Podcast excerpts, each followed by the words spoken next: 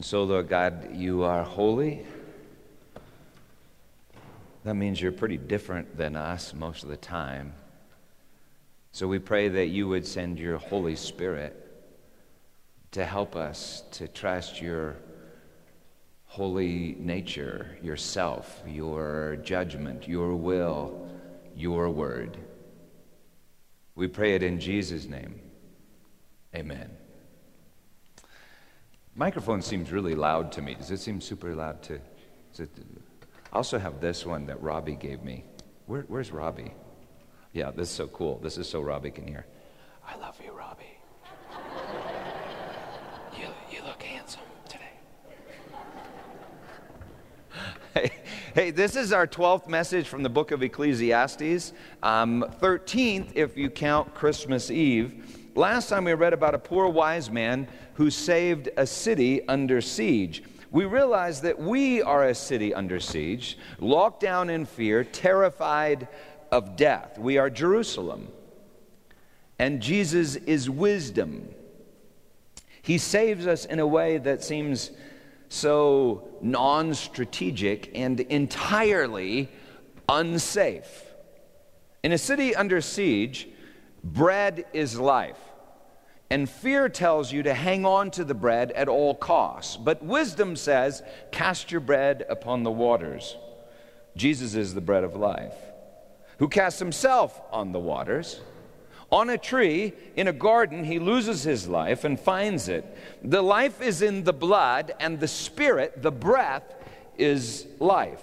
The life flows from the throne like blood from a heart. It circulates through the entire body and then returns to the throne as praise.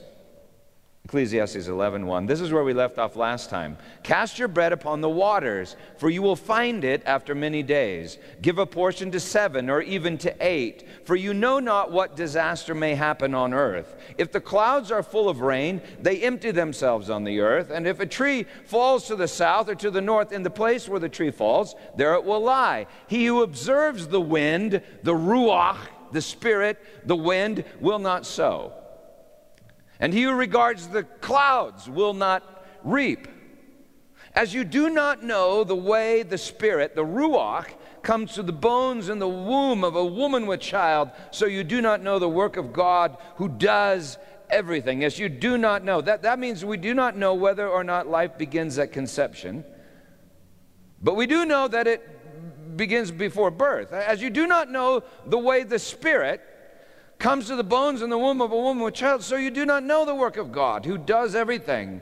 In the morning sow your seed, and at evening withhold not your hand, for you do not know which will prosper, this or that, whether both alike will, will be good. Light is sweet, and it is pleasant for the eyes to see the sun. So if a person lives many years, let him rejoice in them all. Rejoice in them all, but let him remember that the days of darkness will be many.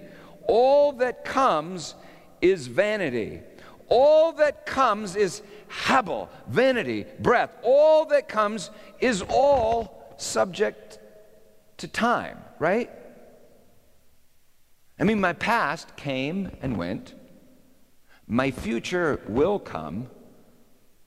But what about this present moment? Theologians and philosophers point out that the present moment, the now, is the point at which eternity touches time. All that comes is all that is subject to, to time. Uh, physicists say that, that light is not subject to time, but, but time is subject to light. In other words, light is eternal. Time is relative to it. Well, that, I just think that's interesting. Number seven, verse seven light is sweet, and it is pleasant for the eyes to see the sun. So if a person lives many years, let him rejoice in them all, but let him remember that the days of darkness will be many. All that comes is vanity. Hebel, rejoice, O young man, in your youth, and let your heart cheer you in the days of your youth. Walk in the ways of your heart and the sight of your eyes, but know that for all these things, God will bring you into, literally, the judgment. He didn't say the judgment w- will come, but God will bring you into the judgment. Maybe the judgment is, is eternal. And all things are relative to the judgment. Verse 9, but know that for all these things, God will bring you into the judgment. Remove vexation from your heart and put away pain from your body, for youth and the dawn of life are vanity. Habal. Remember also your Creator in the days of your youth, before the evil days come and the years draw near, of which you will say, I have no pleasure in them before the sun and the light and the moon and the stars are darkened, and the clouds return after the rain, in the days when the keepers of the house tremble, and the strong men are bent, and the grinders cease before they are few, and those who look through the windows are dimmed, and the doors on the street are shut, when the sound of the grinding is low, and one rises up at the sound of a bird, and all the daughters of song are brought low. They are afraid also of what is high and terrors are in the way. The almond tree blossoms, the grasshopper drags itself along, and desire fails because man, Ha-Adam, the Adam, is going to his eternal home.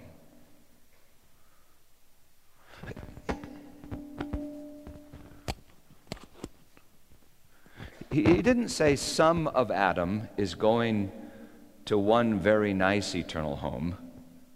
And some of Adam is going to a very not nice e- eternal home.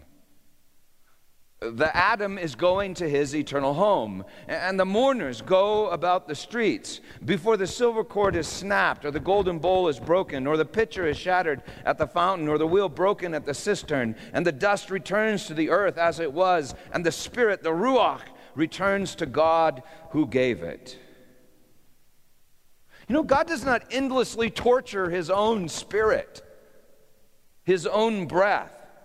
And if you don't have his breath, that means that you are only dust. So the Bible leaves no room for a doctrine of endless conscious torment. The dust returns to the earth as it was, and the Ruach returns to God who gave it. Hebel of Hebelim, says the preacher all is Hebel. Hopefully, you remember that God breathed his breath into dust, and Adam became a living soul. Uh, God breathed into Adam, and Adam, that is mankind, held his breath, uh, just like a terrified person holds their breath. Just like a city under siege hangs on desperately to its bread, just like all men strive after the wind, the ruach, to, to control it, to own it. The Adam holds the breath until the eschatos Adam Christ surrenders the breath, his spirit on the tree in the garden that we all call the cross. Into your hands I surrender, I commit my spirit. As we said, Christ cast his bread on the waters and saved the city. He lost his life and found it. As John saw in Revelation chapter 5, the life flows from the throne through all creation and returns back to the throne as praise. Well, Ecclesiastes 11:1 through 12:8, along with all of Scripture, paints this incredible picture that I just long for you to see and, and, and if you ask, okay, great, great, but what does it mean to me? Well, I think Solomon has been telling us. He's been telling us, and yet for some reason we struggle to believe. Look at what he said. Okay, 11, verse 1 Cast your bread upon the waters. Mm, verse 2 Give a portion to seven or to eight. Verse 3 through 5 Sow your seed and do not withhold your hand. 7, verse 7 Enjoy the light, enjoy it, rejoice in it in all your time. Don't save your life, lose it expire so you can be inspired. Throw caution to the wind. Verse 9 Rejoice. Verse 9. That's a command. Rejoice, O young man, in your youth, and let your heart cheer you in the days of your youth. Walk in the ways of your heart and the sight of your eyes. Next line. But know that for all these things, God will bring you into the judgment. Wow. Talk about doublespeak. It's like your mother saying, Have a wonderful time at the party, dear. But remember, I've installed cameras in every room, and I will be watching every move, and I will judge you when you get home. Now, enjoy the party. It's like the church saying, Good news! Christ has set you free. But remember the judgment. It will come. Enjoy the party. Good news, his mercies will never come to an end. But remember, judgment will come, and well, actually, they will come to, to an end. Enjoy the party. Good news God is love and love does not fail. But remember, God is also just, and that means judgment will come. And, and well, actually, yes, love will fail. Enjoy the party. Enjoy the party. Good news, you're forgiven. Enjoy the party by forgiving your neighbor, loving your enemies, having mercy on all, because judgment will come and God will not have mercy on all, and He will not forgive His enemies. He, he will not love His enemies nor forgive them, but torture them forever without end. Good news! The Lamb of God has taken away the sin of the world, except, of course, He hasn't. For judgment will come and He will endlessly torture people for their sins. Preach this good news, or He will endlessly torture you. good news. I mean, that really doesn't sound like good news uh, to me. It sounds more like the elf on the shelf. Have you seen this, the elf on the shelf? I guess in the last 12 years, these things are like all over the place. Uh, the way it works is this you set the elf on the shelf in a place where the kid, your kids can see it, but they can't touch it. And then you read the book, which explains that the elf is watching you and returning every night to the North Pole reporting to Santa Claus on your behavior so that he can judge you and reward you uh, or condemn you uh, appropriately depending on what you, what, you, what you have done. Merry Christmas! Ho, ho, ho. Be good and get presents. Ho, ho, ho. That's what God kept saying to Israel. Ho, ho, ho. You don't love me, you only love my presents. You're playing the ho, ho, ho. God is watching us. I need Kathleen to, to sing this, but God is watching us. And then it goes, God is watching us from a distance.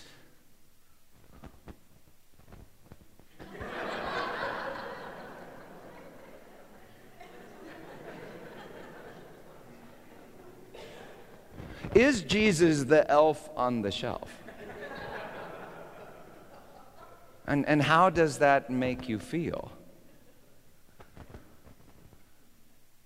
Is this what leads to repentance? Anxiety. Are we saved from God's judgment by anxiety? The Pharisees seemed to think so. They thought fear and the knowledge of good and evil would save them. They thought flesh and an abundance of laws were salvation, so they were extremely careful to do them all. In fact, they made thousands more just out of caution. I think that's why they secretly hated Jesus. And ultimately, they didn't secretly hate Jesus, but I think that's why they secretly hated Jesus and his Father because you see, they seem so non cautious. Have you ever thought about that? Scripture says, don't be drunk with wine. Then Jesus turns water into wine at a wedding party where people are already a bit drunk. He goes on to turn it into a sacrament. That's not safe! You should have used grape juice like a Presbyterian. Jesus says, Don't look on a woman with lust. And yet, God made women naked. and commanded, Be fruitful and multiply. What a setup! That's not safe. So good Christians outlaw wine and kisses and even communion. God said, Do not eat from the tree of the knowledge of good and evil. Do not eat from the tree in the middle of the garden. But he says it to two naked people in the garden with an evil talking snake and an obvious inability to discern whether or not the word of God was good or evil. That is so profoundly not safe. Doesn't God want us to be safe?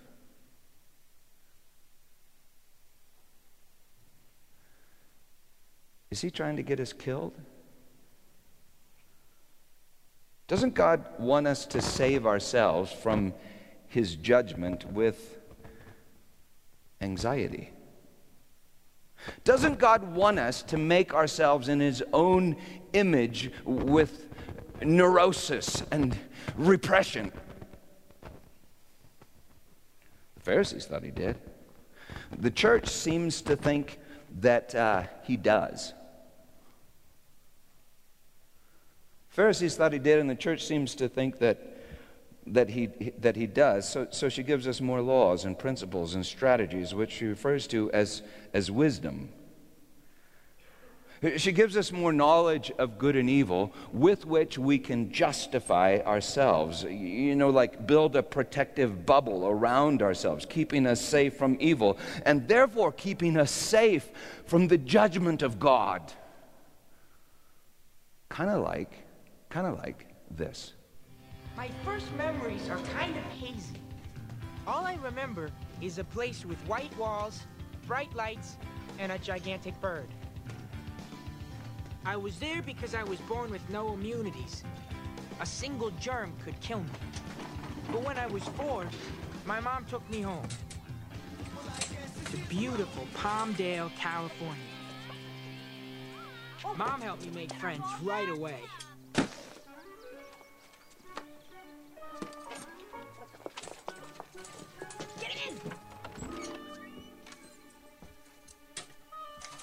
Our house was enormous like a castle. And for the first time, I felt completely free. There. Now you're safe from that evil, filthy world. I had a big room with my own bed, lots of toys, and two pairs of retractable arms.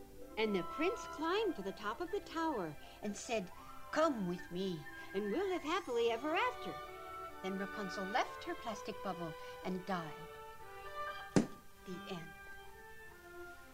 Those evil doctors. Nobody's gonna get any germs on my little boy now. You'll always stay pure. Won't you, Jimmy? Jimmy!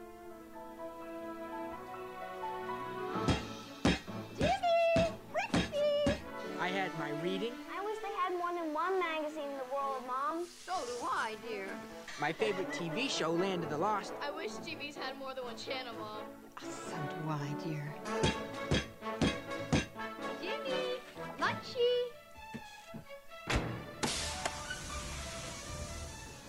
I grew up like any other kid. At 16, I didn't get a car, but I did get an electrical rock music guitar. I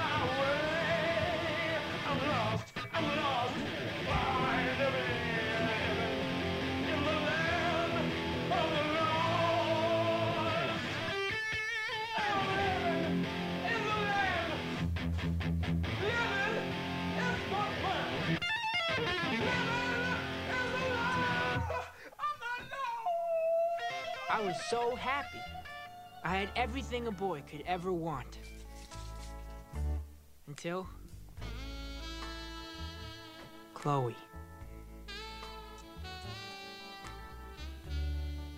And then Pinocchio came out of his plastic bubble, touched the filthy little whore next door, and died. The end. Something tells me she's not the kind of friend Jesus would pick, Jimmy. So Jimmy lives in a bubble constructed by fear. But the fear is a lie. He actually does have immunity from evil in the air that's all around him. Antibiotics or antibodies uh, circulating in his blood, something in the blood. It, it turns out, you see, that his mother is lying to Jimmy in order to maintain control of Jimmy. Uh, do you know that the devil is lying to you to maintain control of you? And sometimes he even uses Mother Church to do it. So maybe you're not safe inside the bubble, but already trapped in the land of the lost, safe as hell. You know, when I was born into this world, I looked an awful lot like Jimmy. Then I believed a lie and tried to justify me with my judgments. I took knowledge of good and evil in fear, and so I built a bubble, and it looks something like this. I think my bubble protects the naked, insecure, and lonely me from judgment. I think my bubble saves my life. I found this story in my files the man, the Adam, saw people love each other, and he saw that love made strenuous demands on the lovers. He saw that love required sacrifice and self denial. He saw that love produced arguments, jealousy, and sorrow. He decided that love cost too much. He decided not to diminish his life with love. He saw people run for distant and hazy goals. He saw strong and committed men fail. He saw weak and undeserving men succeed. He saw that striving was often pettiness and greed. He decided to not even try. He decided not to mar his life with hope and, and failure.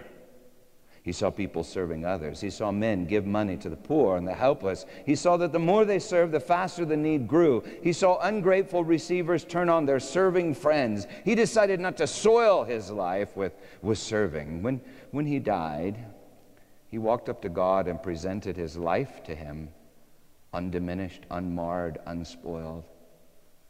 The man was clean and untouched by the filth of this world. And he presented himself to God proudly, saying, Here's my life. And God said, Life?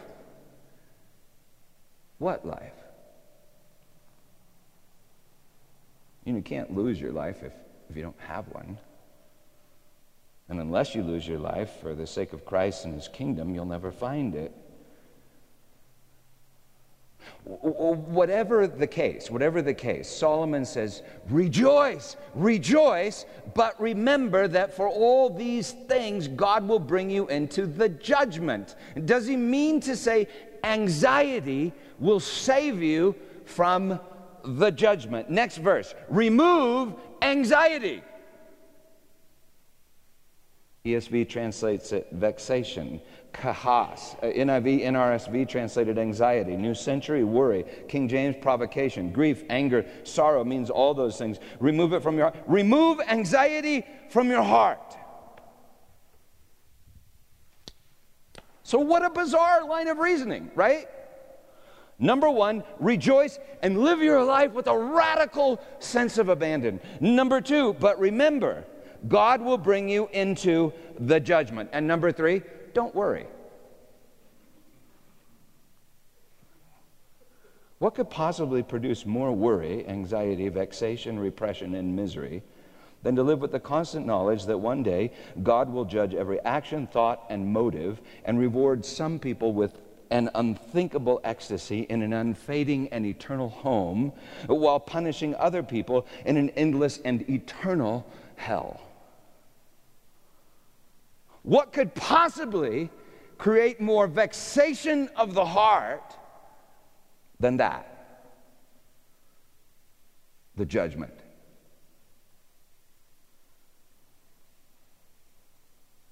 Or maybe we don't understand the judgment. Like, barely even begin to know it at all. Maybe we don't know God's judgment because we've believed a lie, even told by our mother, because she believed a lie told to her by a snake. A lie about the tree in the middle of the garden. a lie about wisdom, who he is and what he wants. A lie about the will, the word, and the judgment of God. A lie that God's judgment is not good and therefore cannot be trusted. Look again, verse 9. Rejoice, O young man, in your youth, and let your heart cheer you in the days of your youth. Walk in the ways of your heart and the sight of your eyes, but. Now, that conjunction in Hebrew is more normally translated and or that is. So the, the but expresses the confusion of the translator. Solomon literally writes, Rejoice and know.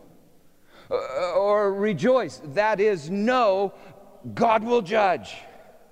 No. Remember, there are two ways of knowing, we discovered. Solomon took wisdom, like knowledge of good and evil, plucked, you know, some, from, from some incredible tree. And then he wrote this In much wisdom is much kahas, anxiety, vexation. He took wisdom, and everything died, and yet he received wisdom.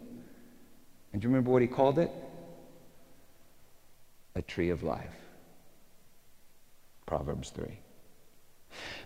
Rejoice, O young man, in your youth, and let your heart cheer you in the days of your youth. Walk in the ways of your heart and the sight of your eyes, and know that for all these things God will bring you into the judgment. Remove vexation, anxiety from your heart. Uh, chapter 7, Solomon told us how he removed vexation or anxiety, or sometimes translated sorrow, kahas, from his heart. He wrote, Kahas is better than laughter.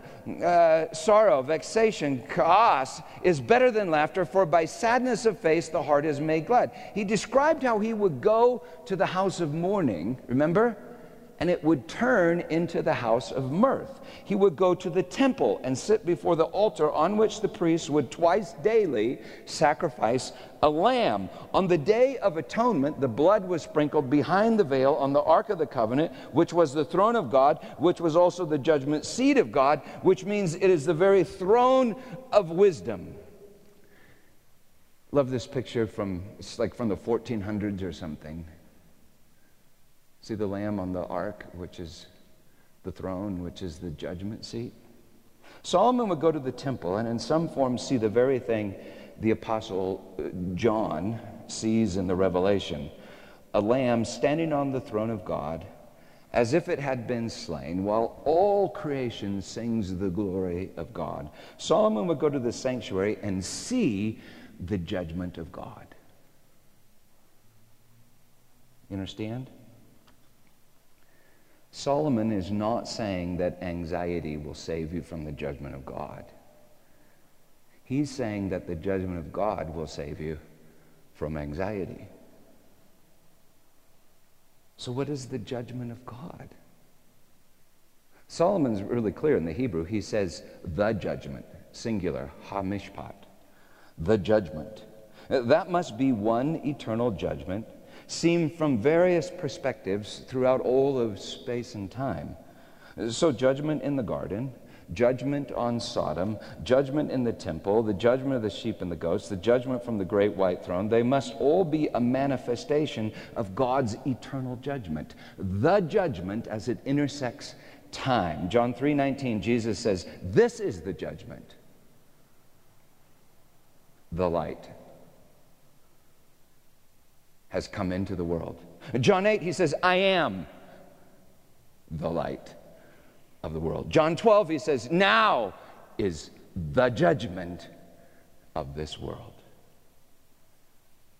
Light is eternal. And now is that point where eternity touches time. Now is the judgment of this world. And when I am lifted up, said Jesus, speaking of his cross, I will draw all people to myself. Jesus is the Word of God, the will of God, the wisdom of God, and the light that is God. Jesus is the Lamb of God that takes away the sin of the world. Jesus is the judgment in flesh. When we teach people to run from the judgment, we teach them to run from Jesus. We speak the lie of the snake and create the land of the lost, like Jesus said to the Pharisees. You travel land and sea to make a single convert, and when you do, you make him twice as much a child of hell as yourselves. I can't tell you the number of times that pastors of all people have told me, you can't, you can't teach that God in Christ Jesus makes all things new, Revelation 21. You can't teach that because Hebrews 9:27 says it is appointed once for man to die and then comes judgment. I just want to grab him and, and scream. That means then comes Jesus. Then comes the life. Then comes the light that burns away the darkness. Then comes judgment. And by the way, he was here all along. We just couldn't see him, for we were hiding in our bubbles, our fig leaves, our fear, and our shame. And it is true that some do not enter into judgment, but only because they've already been judged. And some will enter into judgment, but only because they haven't yet come to terms with Jesus. The judgment is Jesus. Now, you might say, fine, I've been going to the sanctuary a while this after the Ecclesiastes thing, heard that, know that, understand that, you've said that, but what does that mean for me? What is God's judgment of me? Well, it's the same as his judgment of, of all, right? Because all die and all go to the same place, said Solomon. In, in chapter 311, Solomon wrote this God has made everything. Now, you're a thing that God has made, right? God has made everything beautiful in its time. And whatever God makes endures forever. Nothing can be added to it and nothing taken from it. God, God makes you beautiful in time, and that self that God makes is not temporal, but eternal. Uh, but you also make a self, and that self is beastly. The vanity of vanities, temporal and fading away. 316, Solomon continues In the place of righteousness, even there was wickedness, I, I said in my heart. I said in my heart, God will judge the righteous and the wicked, for there is a time for every matter and for every work. I said in my heart, with regard to the children of man, that God is testing them.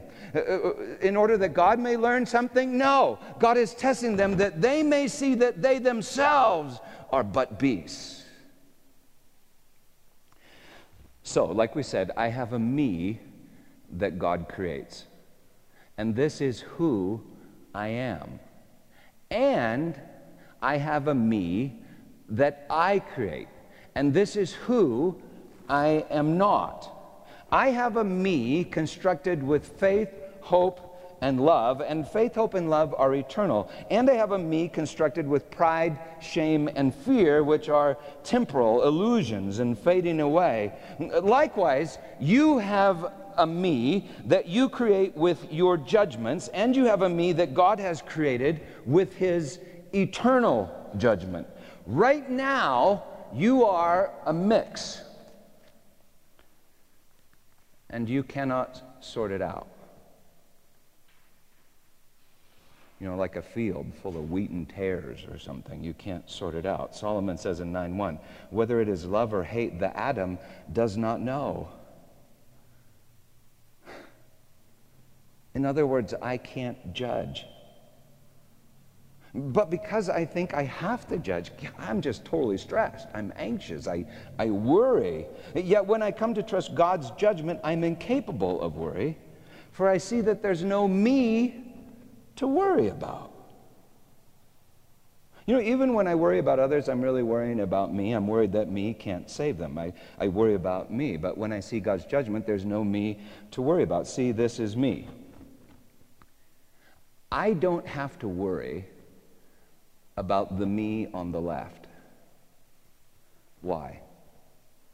Because he's already been crucified with Christ. I don't have to worry about that me because he's truly not me. I don't have to worry about that me, and I can even be grateful for that me because it's in my disobedience that God reveals his mercy.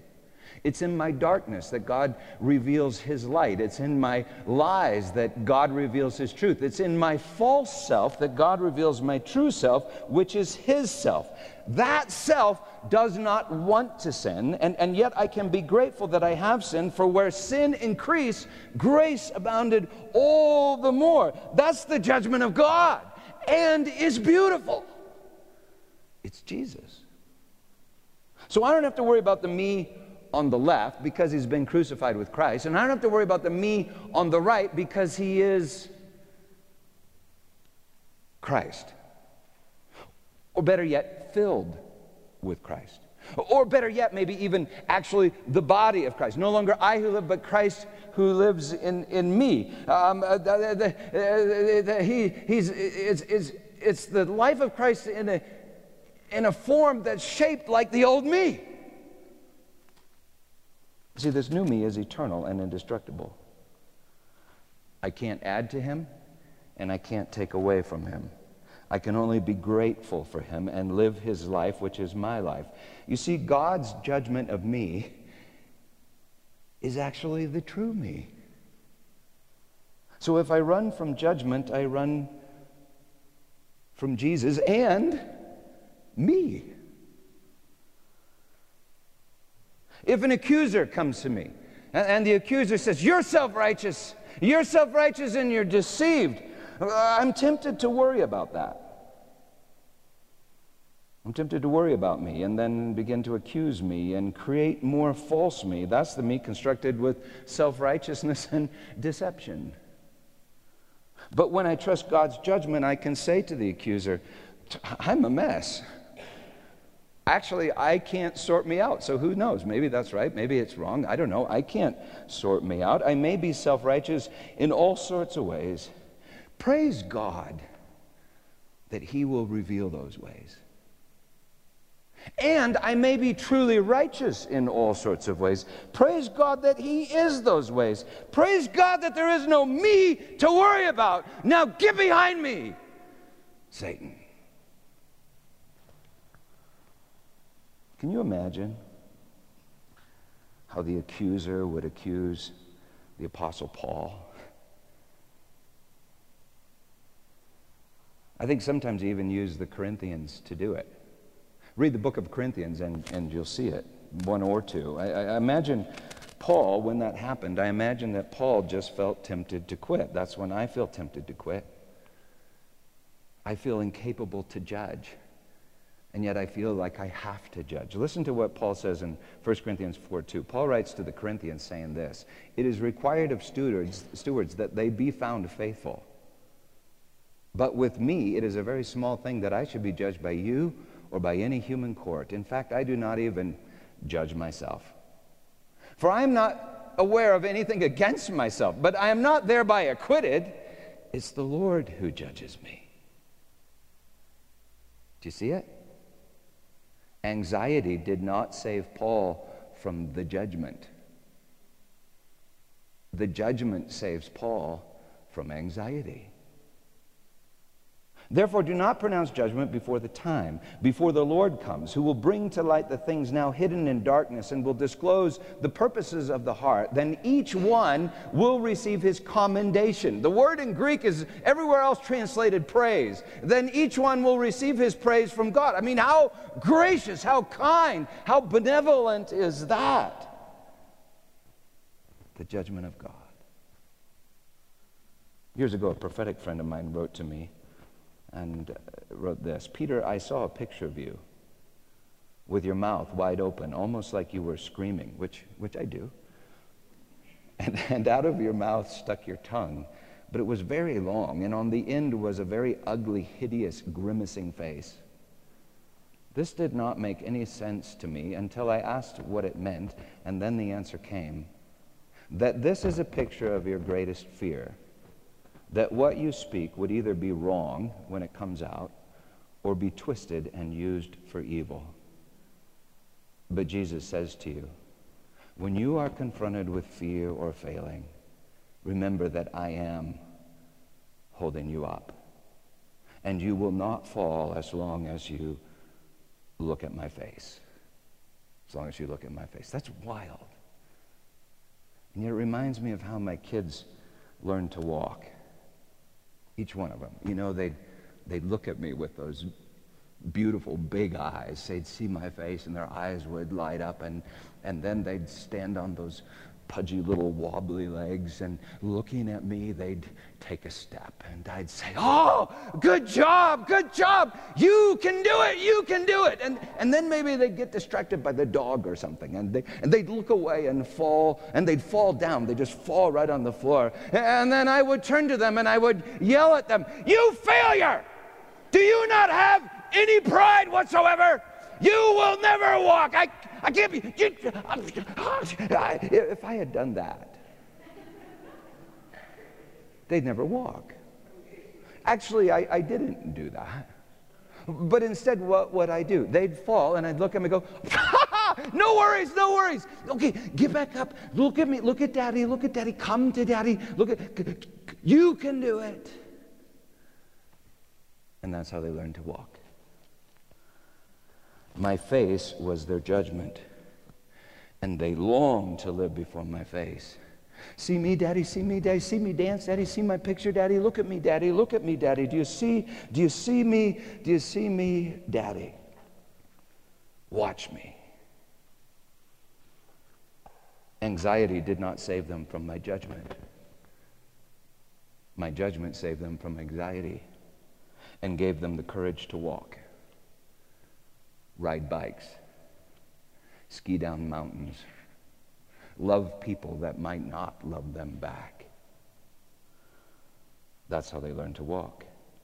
That's also how St. Peter learned to walk on water and feed the sheep. And preached the gospel. As long as he looked in the face of Jesus, he walked on water. But as soon as he looked at the wind and the waves and came up with all of his strategies that made him anxious and worried, he sank into the sea. And then when he called out to Jesus and looked back at Jesus once more, do you, do you remember what Jesus did? Jesus did not condemn him, he saved him. That was his judgment. So, anyway, how did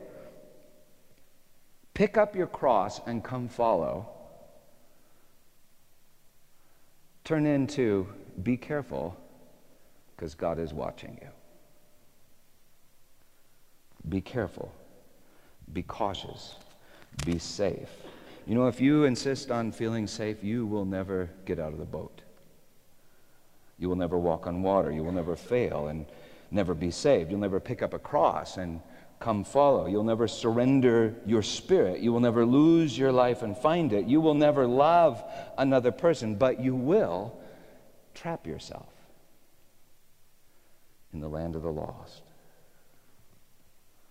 Choosing safety may be the most unsafe thing that a person could do. And now, if that realization suddenly make you, made you anxious, oh, crap. Look for the judgment of God. Desire the judgment of God. Trust the judgment of God. So, where and when is the judgment of God? Well, we know that it was on a tree in a garden 2,000 years ago, right? And we know that all eyes will see it at the end of time, and yet it's now. And, and I think it's all around us. You know, creation itself is a manifestation of the judgment of God, which is the Word of God, which is the wisdom of love. I think it must be all around us.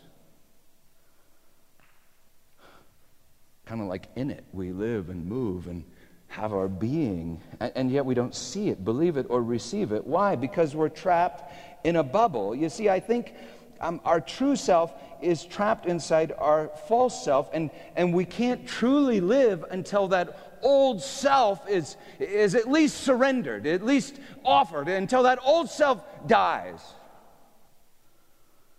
we can't truly live, which means we can't truly love. No one can love if they're constantly worried about their self. You know that from going to parties where you feel insecure. It's just like impossible to love. No one can love if they're constantly worried about their self. And so God descends into our dark little bubble as a word, which is good news, which is also his judgment. On the cross, Christ delivered up his spirit. That spirit descends into our dark little bubble hearts. He's the Prince of Peace who has come to reign from the, from the throne, from the throne in the sanctuary that is your heart. Remove anxiety from the throne in the sanctuary of your heart, says Solomon. And let Christ rule and reign in your heart, writes the Apostle Paul. All you have to do is call on Him. Focus on Him. Or let me use another word. All you have to do is, is pray. Surrender to Him in the sanctuary of your heart, and what happens? You expose yourself to the judgment of God. And his eternal judgment then becomes your judgment in time, your decision, your decision to cast your bread on the waters, your decision to give a portion to seven or even to eight, a decision to sow your seed and not withhold your hand, a decision to surrender your spirit, to surrender your life and find it, a decision to no longer hold your breath, but to surrender your breath, a decision to love and be loved. Soren Kierkegaard wrote this. Decision is the awakening to the eternal. In the end, the archenemy of decision is cowardice. Cowardice is constantly trying to break off the good agreement of decision with eternity. Now, listen closely. Others will come along and they will try to take that decision away from you, and you will be tempted to let them. They will offer you more knowledge of good and evil.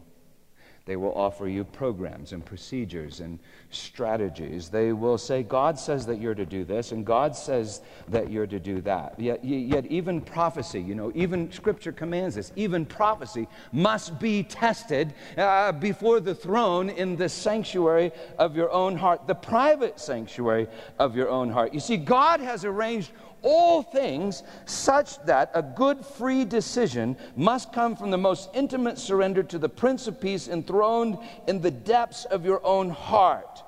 Love is the fruit of your personal communion with the Prince of Peace. He's jealous for you, and he will settle for no other. Well, it turns out that Chloe, as you suspect, she also loves Jimmy, the bubble boy. But Jimmy is terrified to love Chloe because he believes his mother's lies. Jimmy rejects Chloe, and in sorrow, she agrees to marry another man. But before she, she leaves, before she does, eh, she um, gives a present to Jimmy through that portal in the bubble a snow globe. And uh, the snow globe has two people in the very same bubble. Imagine that. And on the snow globe, there is a judgment, a word of judgment. I love you. And when Jimmy receives that, well, that's when he makes a decision.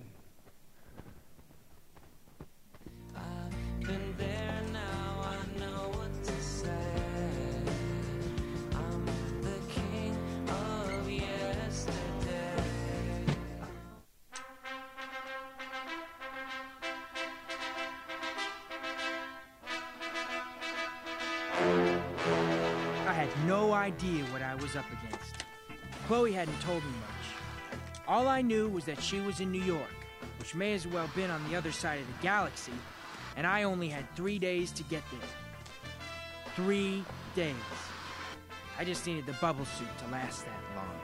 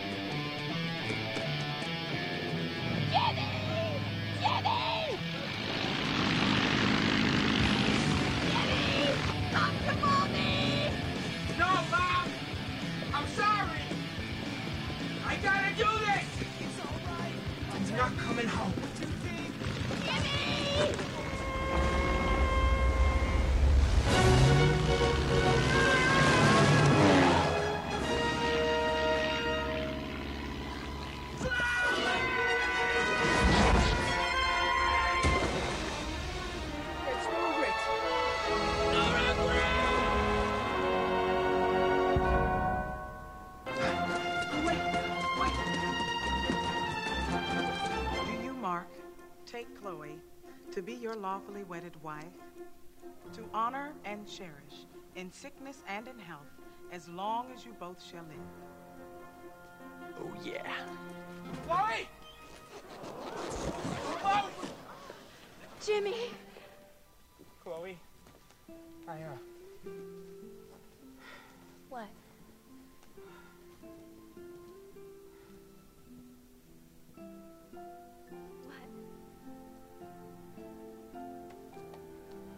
Jimmy, what are you doing? Jimmy! Jimmy!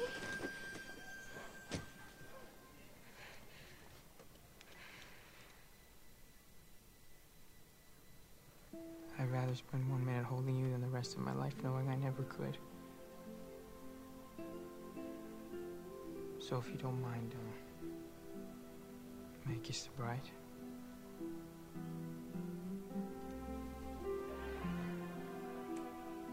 I love you. I love you, Chloe. Forever.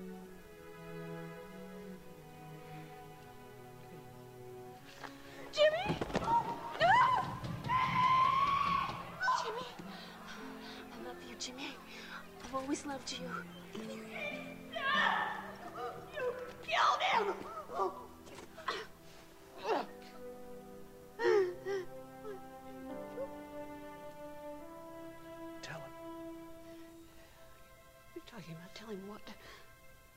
He's not dead. You're not dead, Jimmy. He's lying, Jimmy. Tell him. Tell him everything.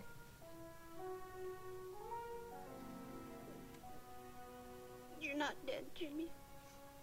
I'm not. You developed immunities when you were four. I couldn't bear to let the world ruin you with its filth. Well, there's so many awful things out there, Jimmy. There's so many horrible.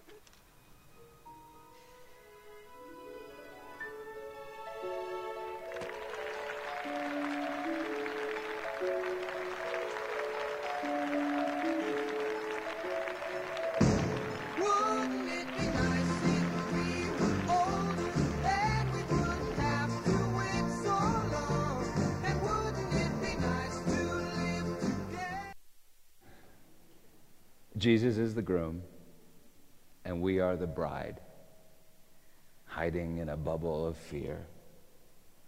And so the Prince of Peace descends into our frightened little world. He did descend into our frightened little world. And he took bread and broke it, saying, This is my bubble, this is my body, this is me broken for you. Take and eat and do this in remembrance of me. And he took the cup and he said, This cup is the covenant in my blood. There, there are immunities in the blood. Judgment is in the blood. The grace of God is in the blood. It's Jesus' blood. And he says, Remember this. Look at this. Do this and remember me. And enjoy the party. In fact, just throw caution to the wind, the holy wind, the Ruach. And so, in Jesus' name, believe the gospel and choose to live free. Dark cup is wine, light cup is juice. So pray with me. Lord God, in the name of Jesus, I confess. Peter Hiett confesses, and I also confess on behalf of all of us together, and I hope people agree with this confession. I confess that I have allowed anxiety to sit on the throne in the sanctuary of my heart. And now, Lord God, I thank you that you have sent your judgment, my Lord Jesus, to sit on the throne in the sanctuary of my heart. And Lord God, I thank you that there is nothing stronger than your word, who is Jesus, who has the power to break every chain, who loves me and is all powerful and reigns over all creation. Father, that's good judgment. Thank you. Amen. Now, I don't know exactly what this uh, sermon means uh, to you, but maybe it means that you will pray for someone who's sick. Even if they might not get well, or at least well in a way that you can see it. Uh, maybe it means that you would ask someone out for coffee, even if you might get rejected. Maybe it means for you that you would sell your possessions and give to the poor, even if it might mean that you yourself become poor. Or maybe it means that you will tell the truth, even though you might or probably will get crucified. And maybe it means that you will love your enemies. You know, I said I didn't know who the king on your heart told you to vote for. And I mean that. I really mean it. But I do know that the king in your heart told us to love our enemies. And so I don't know exactly what that means for you, but, but maybe you will find a way to lay your life down for Iraqis and Syrians, even if, even if it makes you look un-American. Whatever the case, whatever the case, you must not allow fear to reign and rule in your heart. Perfect love casts out fear. And that's our, that's our Lord Jesus. So the benediction is the same as it always is. Believe the gospel and choose to live free. In Jesus' name, amen.